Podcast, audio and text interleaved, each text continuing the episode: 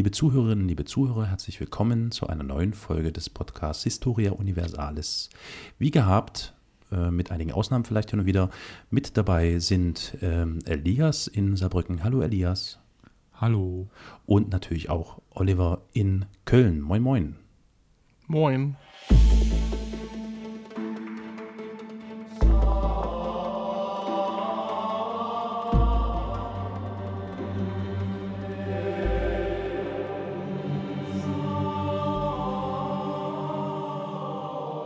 Ludwig Bentheim, ermordet in Auschwitz.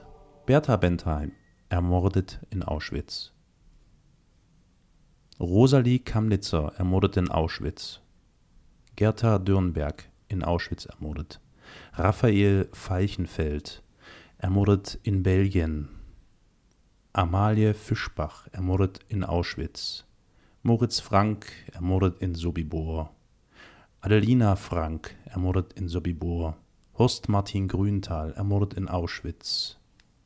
Rivka Grubner, ermordet in Auschwitz. Ganz viele Menschen, ganz viele Schicksale, ganz viele Namen, die ich jetzt hier noch sehr, sehr lange vorlesen könnte. Warum tue ich das? Ich tue das, weil ich eine Geschichte erzählen möchte heute von einer ganz tragischen Reise, einer tragischen Irrfahrt von 906 jüdischen Passagieren, die flüchten wollten, die abhauen wollten aus dem Nazi-Deutschland und sich in Sicherheit bringen wollten. Diese Namen, die ich jetzt hier gerade vorgelesen habe, waren einige der Passagiere auf diesem Schiff. Es sind, wie gesagt, insgesamt 906 meist jüdische Passagiere gewesen. Und davon sind sehr viele am Ende den Nazi-Terror, den NSDAP-Nazis zum Opfer gefallen und in verschiedenen KZs, Arbeitslagern und unter anderen Umständen getötet wurden. Ich möchte heute erzählen von der Irrfahrt des Schiffes MS St. Louis. Wir hatten ja jetzt im Vorgespräch mal kurz angeschnitten, worum es gehen soll in dieser Folge. Ihr wusstet das noch nicht. Und euch war das jetzt gar kein Begriff, ne? Also war euch jetzt so erstmal unbekannt der Name. Ja, ich muss gestehen, ich habe es jetzt zum ersten Mal gehört. Gut, geht mir ähnlich. Beruhigt mich, weil ich ja so ein bisschen Bedenken hatte, dass das vielleicht gerade jetzt in dieser Zeit, in der es so viel darum geht, wie man Menschen helfen kann, die irgendwohin flüchten wollen. Und dann kommen da Menschen dazwischen, die sagen, nein, das geht nicht. Das ist natürlich sozusagen am Puls der Zeit. Und ich hatte so ein bisschen Bedenken, dass diese Irrfahrt der MS St. Louis ganz oft behandelt oder besprochen wird. Aber wenn ihr es nicht kennt, ist das schon mal gut, weil das ist ja Sinn und Zweck der Sache, dass ihr das hört und ich euch das erzählen kann. Und wenn sich die eine oder andere Zuhörerin oder der eine oder andere Zuhörer findet, der es auch noch nicht kennt, umso besser. Ich fange mal ganz kurz an, worum es hier eigentlich geht. Es geht hier erst einmal grundsätzlich darum, dass wir zunächst erstmal über ein Schiff sprechen, was von der Reederei Hapag-Lloyd im Jahre 1929 in Dienst gestellt wurde als Transatlantik-Passagierschiff, was dann eine quasi Passagierlinie von Hamburg nach New York sein sollte, die regelmäßig fuhr. Im Laufe der Jahre wurde dieses Schiff dann auch umgenutzt. Man kann sich schon vorstellen, wie. Irgendwann dann ab 1933 oder die Machtübernahme durch die NSDAP, später dann im Jahre 1934 als das Amt für Reisen, Wandern und Urlaub, später dann diese NS-Organisation Kraft durch Freude gegründet wurde, auch für solche Zwecke, für KDF-Reisen, zum Beispiel nach Norwegen wurde dieses Schiff gechartert und benutzt. Ganz interessant und sehr tragisch und spannend ist allerdings eine ganz konkrete Reise, die dieses Schiff mit ganz vielen Emigranten im Jahre 1939 vollzogen hat. An einem 13. Mai des Jahres 1939, das war ein Montag, waren also diese Passagiere auf dem Schiff in Hamburg im Hafen mit einem hehren Ziel oder mit einem leuchtenden Ziel vor Augen. Sie wollten Deutschland verlassen. Sie haben sich quasi frei gekauft, möchte man sagen. Sie sind komplett enteignet worden, wie das im Jahre 1939 zu Zeiten der Nazi-Herrschaft mittlerweile schon vollkommen normal geworden ist und durchgesetzt wurde, dass jeder Nicht-Arier, jeder Jude enteignet wird und gegebenenfalls ausgewiesen wird. Ich glaube, sie durften maximal 10 Reichsmark oder so ausführen, sodass sie quasi komplett verarmt dort auf diesem Schiff mit einem Zettel in der Hand Richtung Kuba unterwegs sein wollten. Sie hatten in der Hand, jeder Passagier dort hatte in der Hand eine sogenannte Einreisebewilligung von Kuba.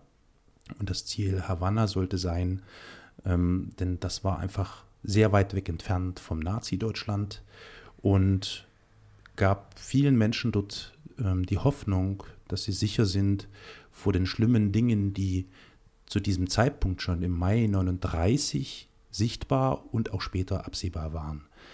Viele hatten Angst davor, auch in Konzentrations- oder Arbeitslagern zu landen und haben dafür diese komplette Enteignung von allem über sich ergehen lassen und hatten sozusagen das Glück, dass sie offiziell die Erlaubnis bekamen, mit diesem gecharterten Schiff, mit dieser MS St. Louis gen Kuba zu reisen. Und dieses Riesenschiff, 173 Meter breit, 173 Meter lang, etwa 20 Meter breit, 3 Decks, wie man sich das vorstellt, so ein riesen Kreuzfahrtdampfer, wie er damals üblich war, mit Pool, mit Kino. Es gab sogar eine Tanzkapelle auf diesem Schiff. Dieses Schiff war also am 13. Mai 1939 startbereit. Es wurde gute, positive, schöne Musik gespielt zum Abschied. Und das Schiff legte also dann in Hamburg ab mit dem Ziel Havanna. So, dann hätte ich jetzt mal ein paar Fragen. Oder was heißt Fragen? Anmerkungen. Also du hast jetzt gemeint 39. Ich finde das trotzdem speziell, weil 39 war das definitiv spürbar. Ja, also natürlich. Die Probleme waren schon viel früher offensichtlich. Mhm. Dass die 39 noch gegen eine Enteignung aus dem Land kommen, ist nicht selbstverständlich. So, ich bin nicht sehr gut drin in dem Thema. Ich habe bis jetzt zu den Juden im Dritten Reich wenig gemacht, außerhalb dessen, was man so halt irgendwie mitbekommt. Mhm. Dementsprechend habe ich da jetzt kein Spezialwissen. Ich habe jetzt zu unserer Region hier aus dem Saarland ein bisschen was gemacht. Mhm. Und es ging damals um die Abstimmungszeit 33 bis 35. Das Saarland war ja noch nicht Teil von Deutschland damals. Mhm. Und obwohl es nicht von Nazi-Deutschland regiert worden ist, gab es Ausschreitungen gegen Juden. Ja, und das war also, ja. Ab 33 war klar, wohin das Ganze läuft. Und wo der Hase im Pfeffer liegt, oder wie man so schön sagt. Ich glaube, ja, du hast in gewisser Weise recht. Nur, ob es die Leute wahrhaben wollten, ist dann immer noch so die andere Frage. Ich denke, da spielen viele Faktoren mit einer Rolle. Also zum einen natürlich die Tatsache, will man das wahrhaben? Kann man das wirklich glauben, was da geschieht? Zum anderen ist, glaube ich, die Wahrnehmung einer bestimmten Situation oder von Entwicklungen eine ganz andere, wenn man in diesem Mikrokosmos quasi drin ist, natürlich, ja, als wenn man von außen vielleicht mit vielen Jahrzehnten dazwischen dann draufschaut, wo man sagt, mein Gott, das ist doch offensichtlich, das ist doch klar, in welche Richtung das geht. Doch dieses schöne Gedicht oder wie auch immer diesen Text, ja, zuerst haben sie die Kommunisten geholt und ja, da hat keiner demonstriert und dann haben sie die geholt und dann irgendwann die Arbeitsscheunen, dann die Behinderten und am Schluss war keiner mehr da, als sie mich holten, um zu demonstrieren. Ja, genau. Also es war absehbar. Ich glaube, was meine Vermutung ist. Hat mich nur überrascht, dass 39 und jetzt ich sag mal nicht so, im Januar, sondern das ist schon, also ich glaube, das ist der letzte Drücker, wie man so schön sagt, der letzte Moment, wo man noch irgendwie merkt, oh verdammt, hier passiert etwas, das ist unglaublich. So. Ich meine, im November des Jahres 38 hatten wir die Pogrome, ja, Mhm. Also die gingen ja nun über mehrere Tage und in mehreren Städten. Und schon das war natürlich ein klares Zeichen, was hier geschieht. Dann begann diese Aussage von wegen, die Judenfrage ist eine Frage der eigenen Politik. Das muss irgendwie hier geklärt werden. Im Januar 1939 wurde also offensichtlich, was der Plan war. Und dann, glaube ich, hat man nicht nur in Deutschland, sondern auch in vielen anderen Ländern bemerkt, was dort gerade geschieht, weil der Antisemitismus oder der gegen die Juden insbesondere, ja, in diesem Falle war es ja der Antisemitismus, hat sich ja nicht nur auf Deutschland beschränkt, sondern das ging ja in Italien weiter und so fort. Was übrigens noch ein interessanter Fakt wird im Laufe der Erzählung, die ich hier vortragen möchte.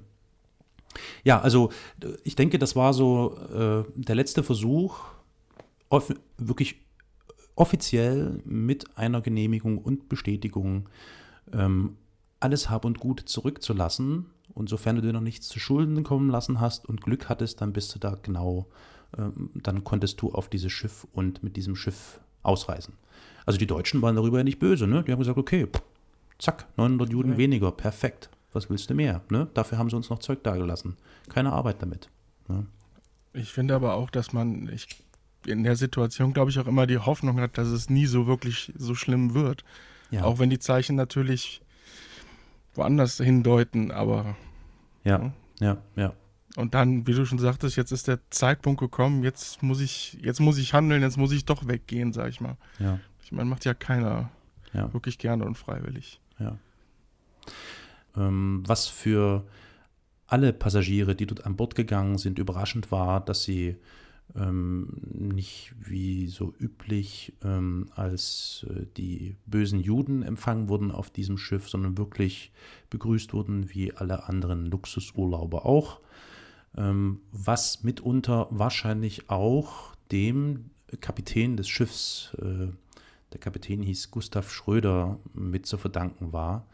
Er hatte genau diese formvollendete Behandlung der Passagiere eingefordert. Und ich möchte dann auf Gustav Schröder später auch mal ein bisschen eingehen.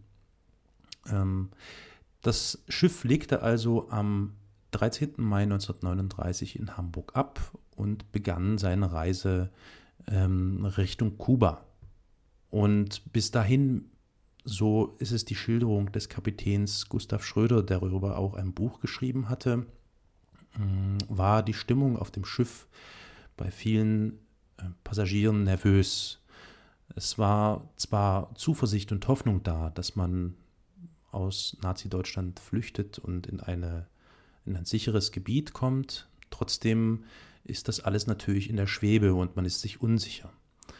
Im Laufe der Zeit hat sich dann doch diese Stimmung gelöst. Man entfernte sich immer mehr von Deutschland weg und näherte sich immer mehr Richtung Kuba, nachdem die MS St. Louis die Azoren passierte und dann Richtung Havanna fuhr,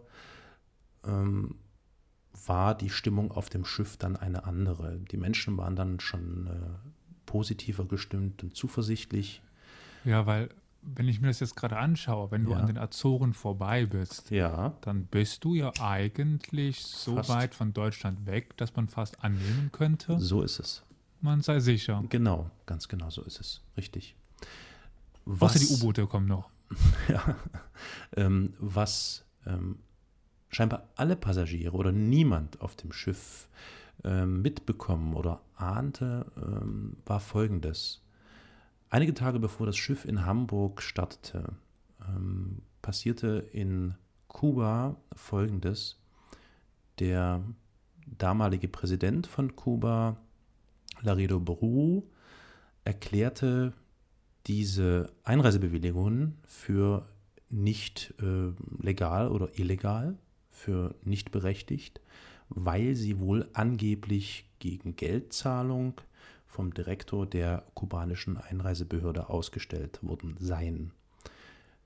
3 Tage später, am 8. Mai, auch das ist den Passagieren entgangen oder war denen in diesem Moment nicht klar und bewusst, gab es in Havanna auch eine größere Demonstration von etwa 40.000 Menschen gegen die Einwanderung jüdischer Immigranten. Hätten die mal ihren Newsfeed checken sollen, ne? Ja, da sieht man den, also das ist schon wirklich interessant, ne? Ich meine, es liegen knapp, ja, sagen wir mal, roundabout 7 bis 10 Tage dazwischen, zwischen diesen Geschehnissen. Das ist heutzutage eine unglaublich lange Zeit, aber damals, ja, konnte da viel passieren, ohne dass man es davon wusste. Das heißt, die Stimmung in Kuba, konkret in Havanna, war eine ganz andere als die der Menschen auf dem Schiff, die sich auf Havanna freuten, die sich darauf freuten, endlich einen sicheren Boden zu erreichen. Die Stimmung dort in Havanna war eine aggressive, genau gegen diese Menschen.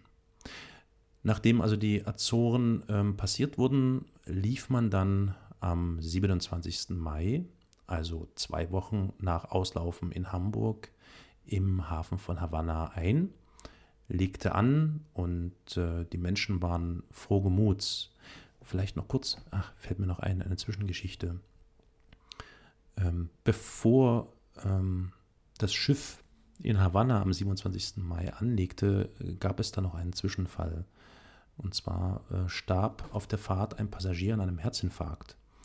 Und man hatte dann die Befürchtung auf dem Schiff, also insbesondere die Kapitänscrew, dass dieser Tote eventuell ein Problem bereiten könnte, wenn man da in Havanna einläuft. Weswegen er dann in derselben Nacht, als er diesen Herzinfarkt erlitt, auf See bestattet wurde, um quasi diese Einreise nach Kuba nicht weiter zu gefährden.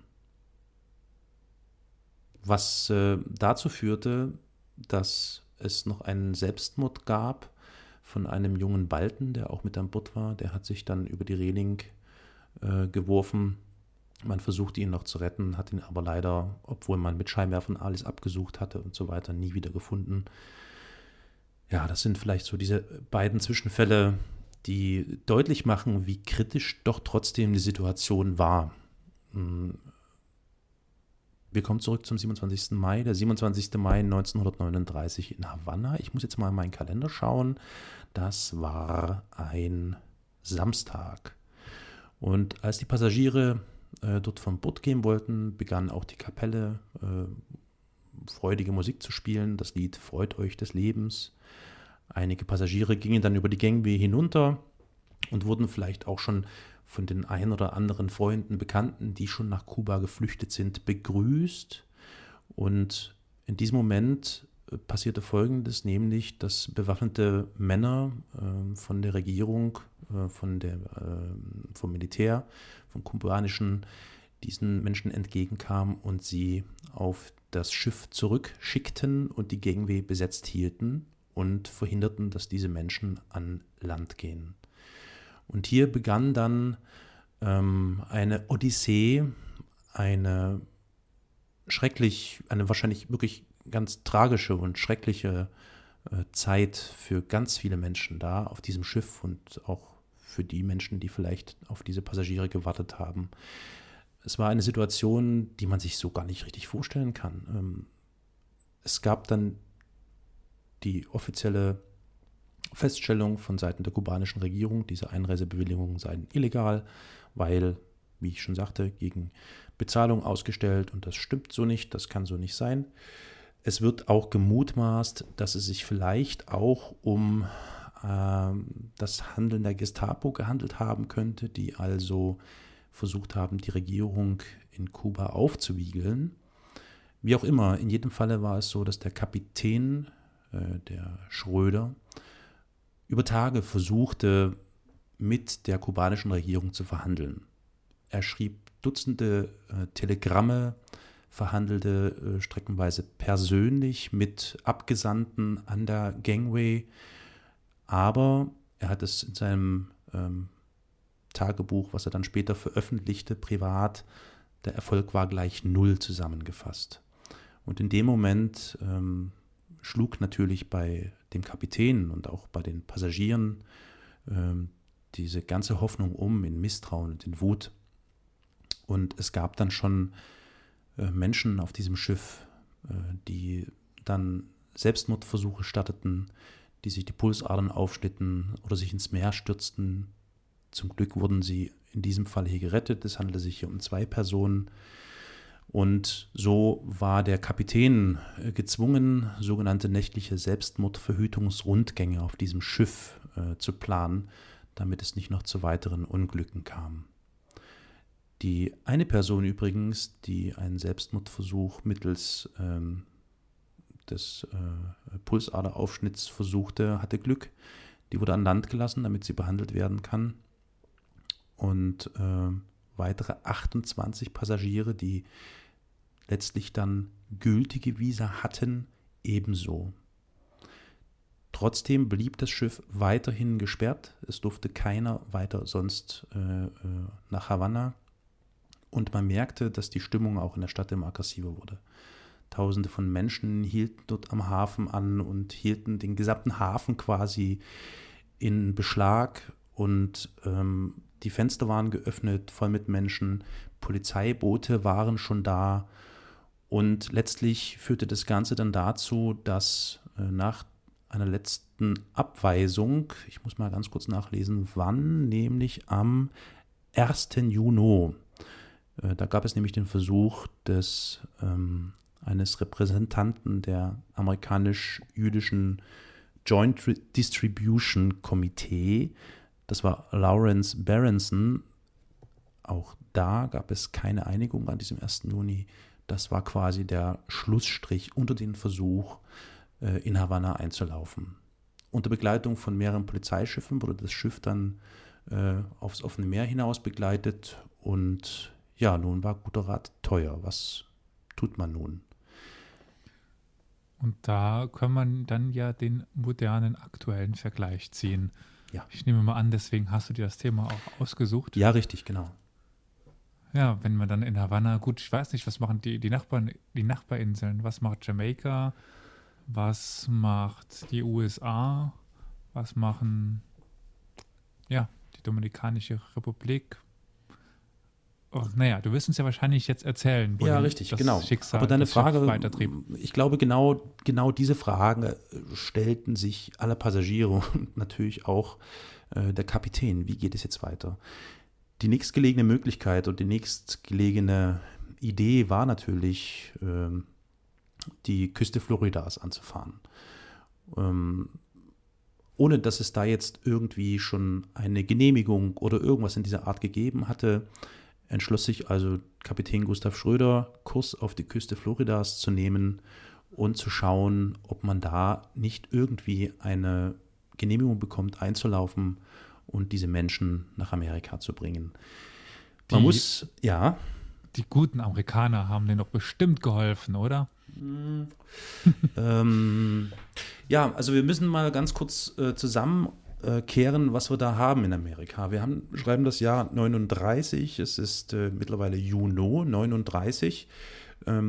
Die St. Louis kreuzt also jetzt dort, nachdem sie sich noch ein oder 2 Tage vor der Küste Kubas aufgehalten hat, zwischen Havanna und Miami hin und her und versuchte dann am 4. Juni bei Miami stehen zu bleiben und Verhandlungen aufzunehmen mit der amerikanischen Regierung. So, zusammengerafft, wir haben Juni 1939, Amerika, Roosevelt ist Präsident der USA und steht quasi vor den nächsten Wahlen.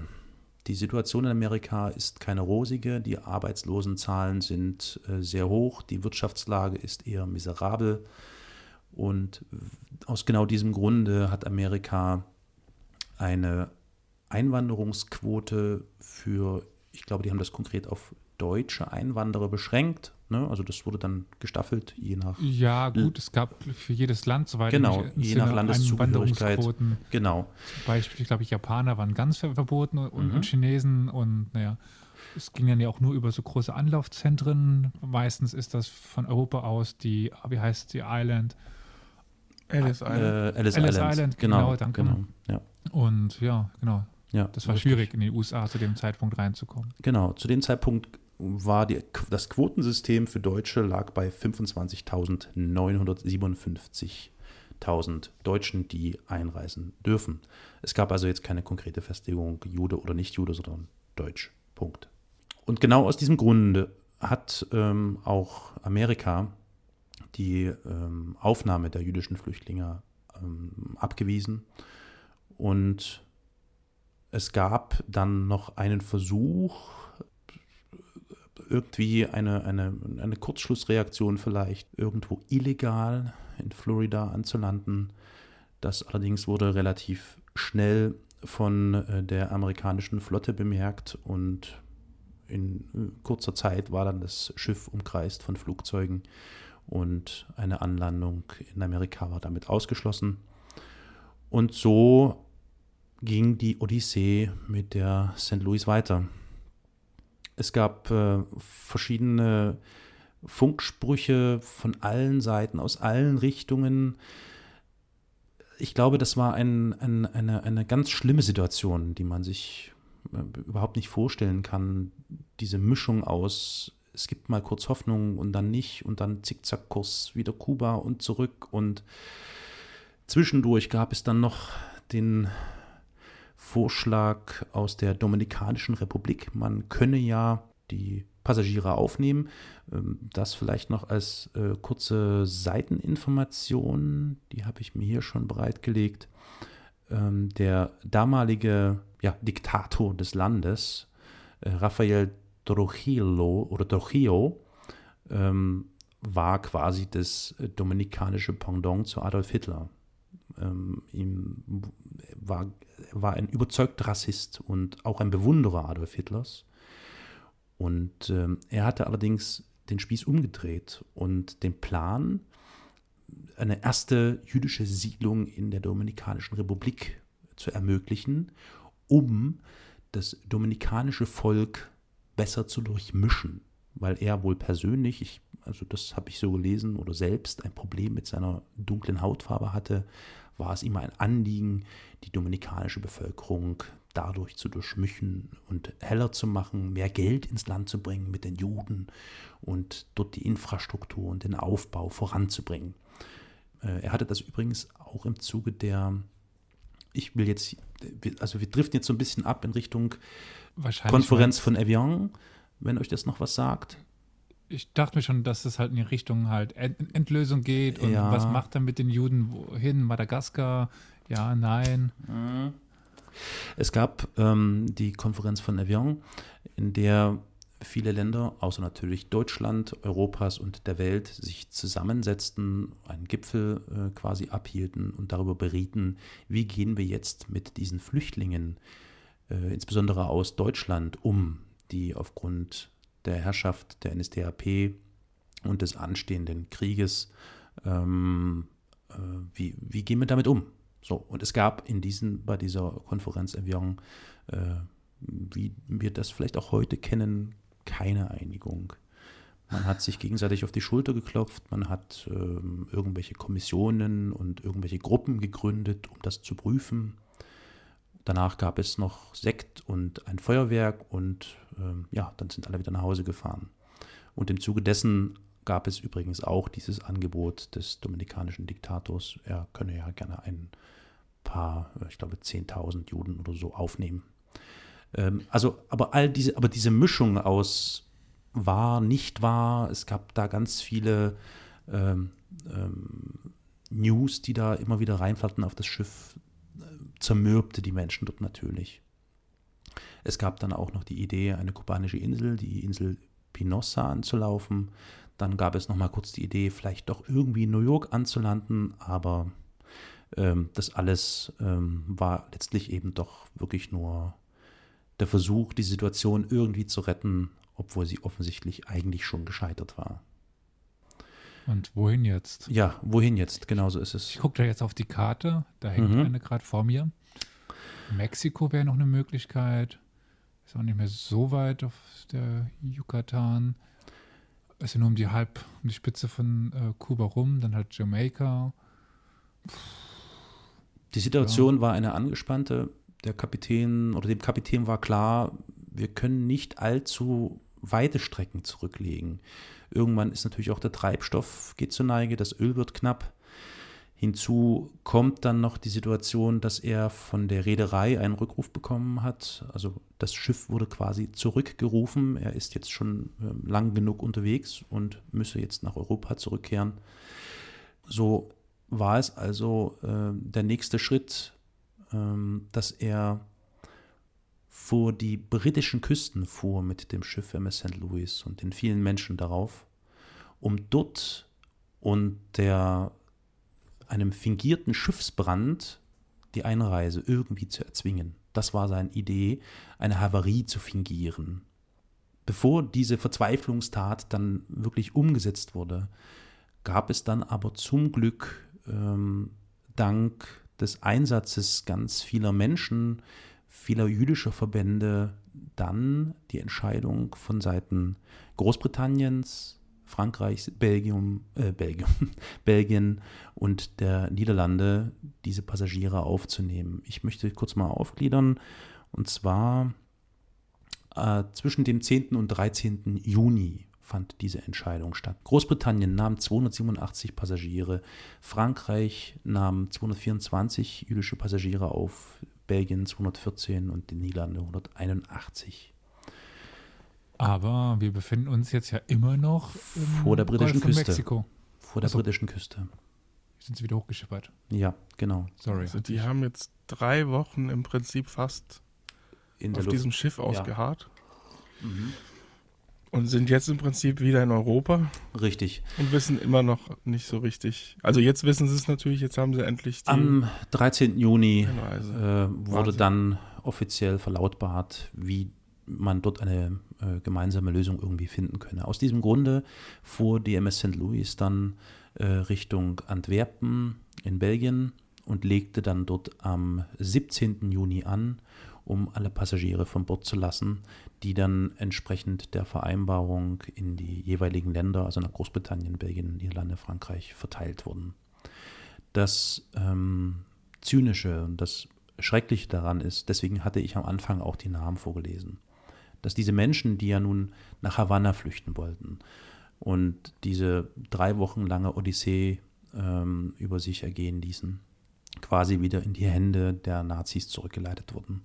Denn es dauerte ja nicht allzu lange, dass es dann später die Angriffskriege der Nazis gab, Frankreich, Belgien, Niederlande, so dass 254. Genau, 254 Menschen sind dann letztlich im Holocaust ermordet worden und sind den Nazis dann wieder zum Opfer gefallen.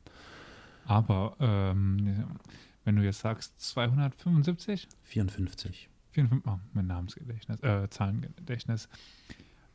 Sind die, die auf Großbritannien aufgeteilt worden sind, auch nach Großbritannien gekommen? Und dort waren sie ja dann, naja, zumindest gegen den Tod im KZ sicher, wenn nicht gerade eine Bombe fiel. Richtig. Weißt du das? Ja, ja, ja, ja. Sind die also es sind viele, England? Ja, also viele derer, die insbesondere nach Großbritannien gegangen sind, sind tatsächlich verschont geblieben. Diejenigen, die nach Frankreich, in die Niederlande und nach Belgien gebracht wurden, die, also viele von denen haben dann aber eben doch das KZ-Schicksal erlitten und sind dem Holocaust zum Opfer gefallen. Im Großen und Ganzen kann man sagen, dass das wahrscheinlich wirklich ein schreckliches, tragisches Beispiel dafür ist, was den Menschen zustößt, die vor solchen schlimmen Dingen wie dem Krieg und dem Mord flüchten. Zumal sie dann auch, sie sind quasi wieder in die Hände zurückgekommen der Nazis. Deswegen wollte ich gerade sagen, Großteil derer. Der mir gerade vor, wie die in Großbritannien, die ja, ich sag mal, Glück hatten, die wochenlang mit den Menschen auch noch zusammengelebt haben, ja dann im Prinzip klar war, boah, wir haben echt Glück gehabt. Ich sag mal, Losglück wird es da wahrscheinlich gewesen sein. Puh. Ja, ja. Ja, also das war vielleicht kurz zu dieser Odyssee des Schiffs und zu dieser tragischen Begebenheit. Der Kapitän des Schiffs, das sollte man nicht vergessen, hat sich die gesamte Zeit für alle Passagiere sehr stark eingesetzt. Er hat alles versucht, die Menschen davor zu bewahren, dass sie wieder zurück müssen nach Nazi-Deutschland. Und dafür wurde er dann auch in der Gerechten unter den Völkern? Genau, und dafür wurde er in der Yad Vashem als Gerechter der Völker mit aufgenommen. Das ist eine Auszeichnung der Yad Vashem für außerordentliche Leistungen, die Menschen vor der Shoah gerettet haben, vor dem Holocaust gerettet haben und die versucht haben, insbesondere den jüdischen Menschen dort in Nazi-Deutschland zu helfen und sie zu unterstützen. Wie ich schon anfangs sagte, hat Gustav Schröder privat dieses Tagebuch oder diese Erzählung dazu veröffentlicht. Das ist aber relativ unbeachtet geblieben. Etwas später gab es dann, ich glaube, durch den Stern in den 70ern nochmal eine Dokumentation dazu. Und es hat sehr lange gedauert, bis das Ganze dann wirklich aus historischer, korrekter Sicht mal aufgearbeitet worden ist und man auch versucht hat, zu analysieren und herauszufinden, wie viele Menschen haben überlebt, wie viele sind wo gestorben. Deswegen weiß man jetzt auch eine Zahl, wie viele Menschen dann im Holocaust ums Leben gekommen sind. Und es gibt da ein relativ gutes Buch, ich suche es gerade raus,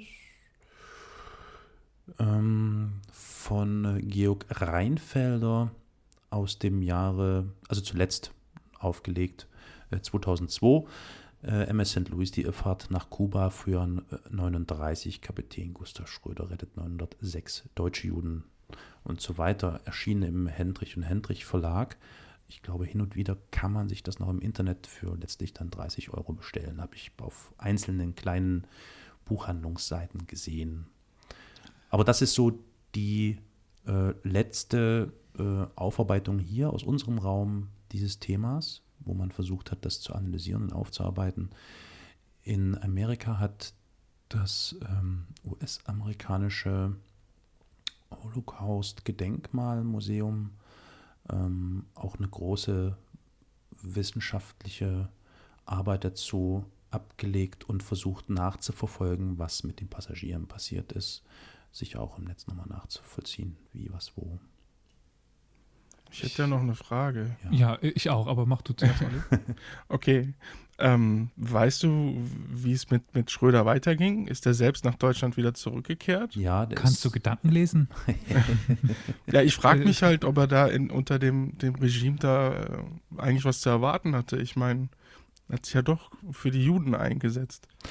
Er hat das ja nie gegenüber dem Deutschen Reich getan. Ne? Er hat sich einfach nur für sie dort auf diesem Schiff eingesetzt. Deswegen, aber damit war er ja eigentlich Kollaborateur. Also das wurde nicht gern gesehen. Ich glaube, er wäre Kollaborateur gewesen, wenn er nicht zurückgekehrt wäre. Das wäre, glaube ich, das Problem gewesen. Deswegen gab es dann auch die Rückkehr. Also im September ist die St. Louis mit dem Schröder ich glaube, durch die Dänemarkstraße gefahren, hatte Glück, dass er von britischen Schiffen nicht entdeckt wurde, traf dann Mitte September im sowjetischen Murmansk ein. Dort hat die MS St. Louis bis Dezember 1939 gelegen und fuhr dann weiter Richtung norwegische Küste und dann Richtung Deutschland.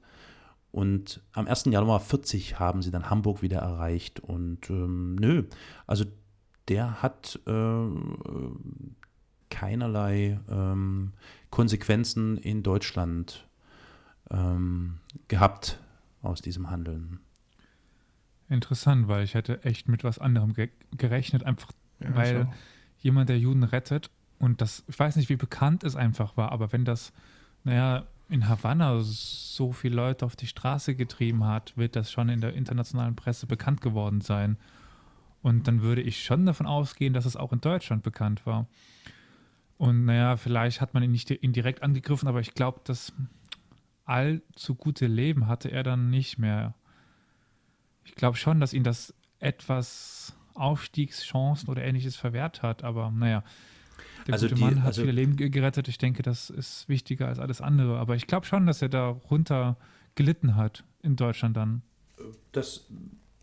Ich habe davon nichts gelesen. Sagen wir es mal so. Ich habe davon nichts gelesen. Es ist nichts derartiges irgendwie beschrieben oder geschrieben.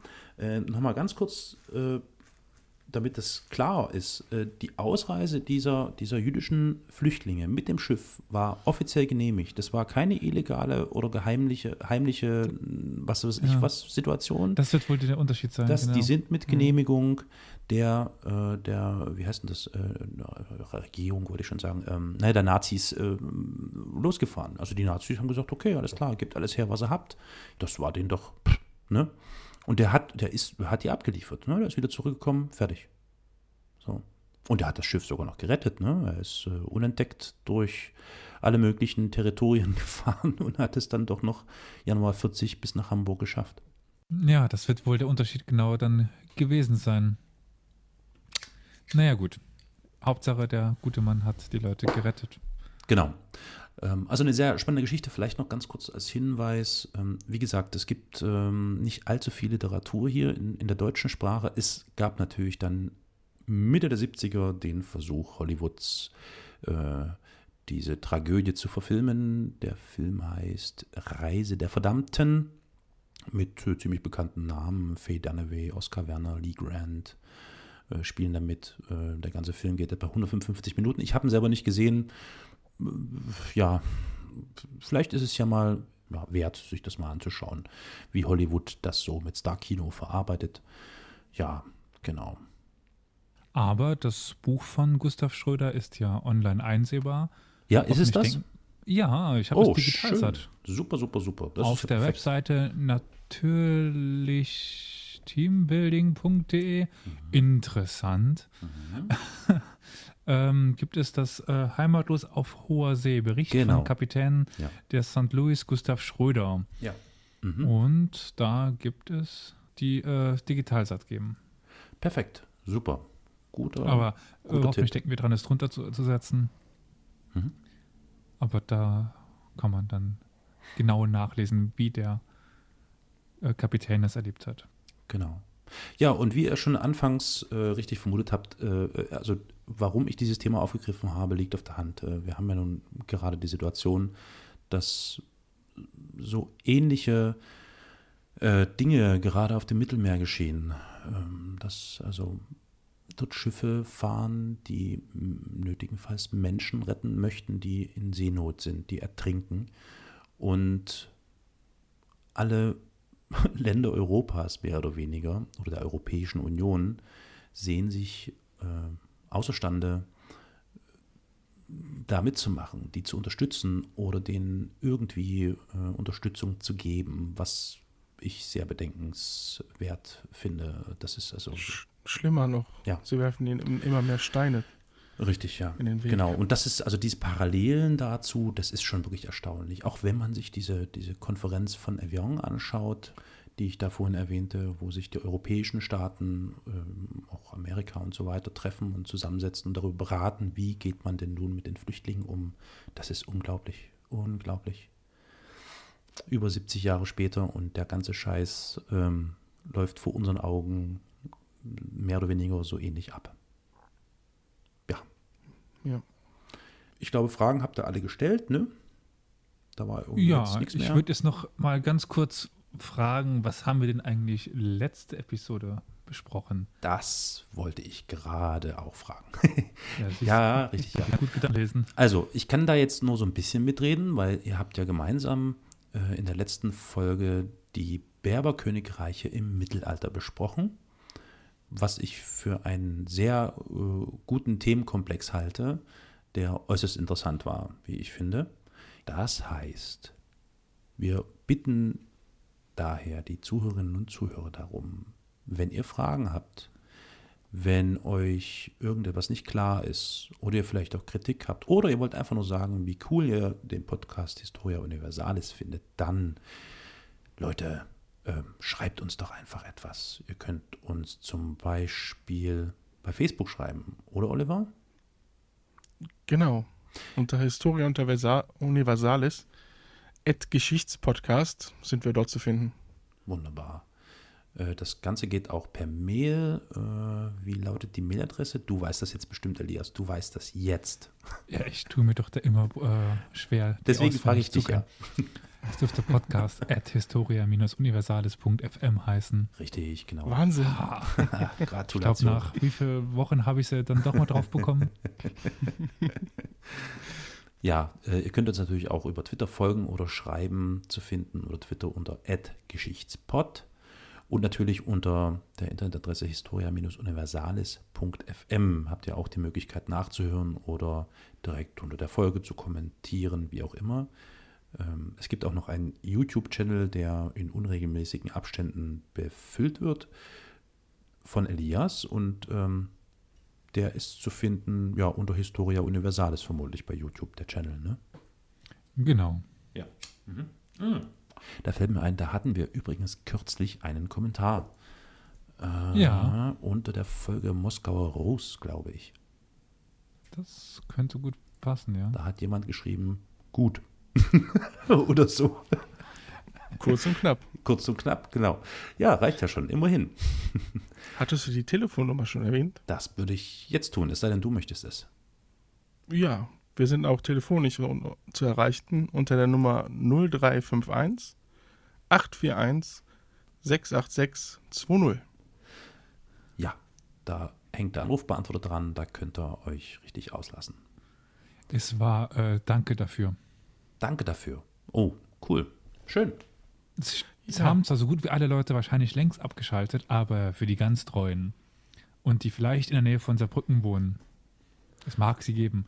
Am 25.07., also in 2 Wochen, genau 2 Wochen, werde ich live erzählen in Saarbrücken im Synop in einer Bar.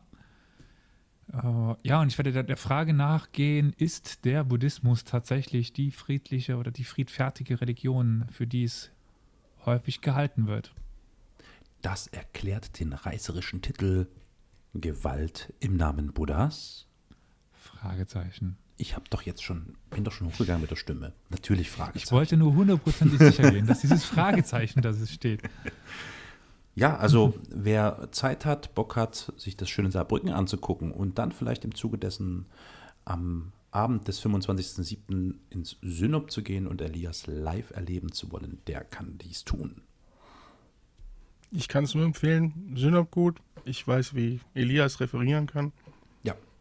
Hingehen. Und mit viel Glück schaffen wir es ja sogar, einen Live-Mitschnitt dieser Sendung dann zu veröffentlichen. Ja, ja. Ich versuche mich wieder dran. Mal schauen, ob ich es diesmal umgesetzt bekomme, wenn nicht schon wieder neue Technik vor Ort liegt. Man wird sehen, man wird sehen. Oder besser, man wird hören. Aber wir haben ja auch schon angekündigt, weshalb es sich umso mehr lohnt, den Live-Mitschnitt zu machen. Und zwar hoher Besuch wird kommen, wenn er kommt. Man wird mir verzeihen, dass ich diesen Namen nicht richtig ausspreche. Ich hoffe, er verzeiht es. Und zwar ist es Fai Bon Kit Sila Pong. Und Fai Bon Kit Sila Pong ist buddhistischer Thai-Mensch. Oh. Diesmal also mit Special Guests. Mhm. Wird er dein Gesprächspartner sein? Er wird für Fragen zum Buddhismus zur Verfügung stehen. Mhm. Ich werde ihn auch etwas fragen, aber aufgrund seines, durch die Herkunft nicht gerade guten Deutsches, versuche ich hauptsächlich ihn zu fragen und dann Antworten darauf, die vom Publikum kommen. Mhm. Es wird kein Interview sein, wie in unseren Spezialfolgen, wo übrigens auch noch eine anstehen wird. Mhm. Auch nochmal als kleiner Teaser zum Meeresbergbau oder Tiefseebergbau nach Manganknollen. Aber ja, also dieser Mensch wird kommen und sich dann den Fragen des Publikums stellen zum Buddhismus. Das klingt sehr spannend. Das klingt sehr spannend. Mhm. Ja, dann drücke ich die Daumen, dass das alles klappt und wir das dann später als Mitschnitt hören können. Und ja, also wenn jetzt alles gesagt ist, würde ich sagen, wir verabschieden uns jetzt ganz brav von den Zuhörerinnen und Zuhörern. Danken für die Geduld und das Zuhören. Vergesst nicht, bei iTunes oder anderen Portalen den Podcast zu bewerten und schaltet wieder ein, wenn es heißt Historia Universalis. Ja, ich danke auch dir für die interessante Geschichte und in diesem Sinne. Ja, bis bald. Wiederhören.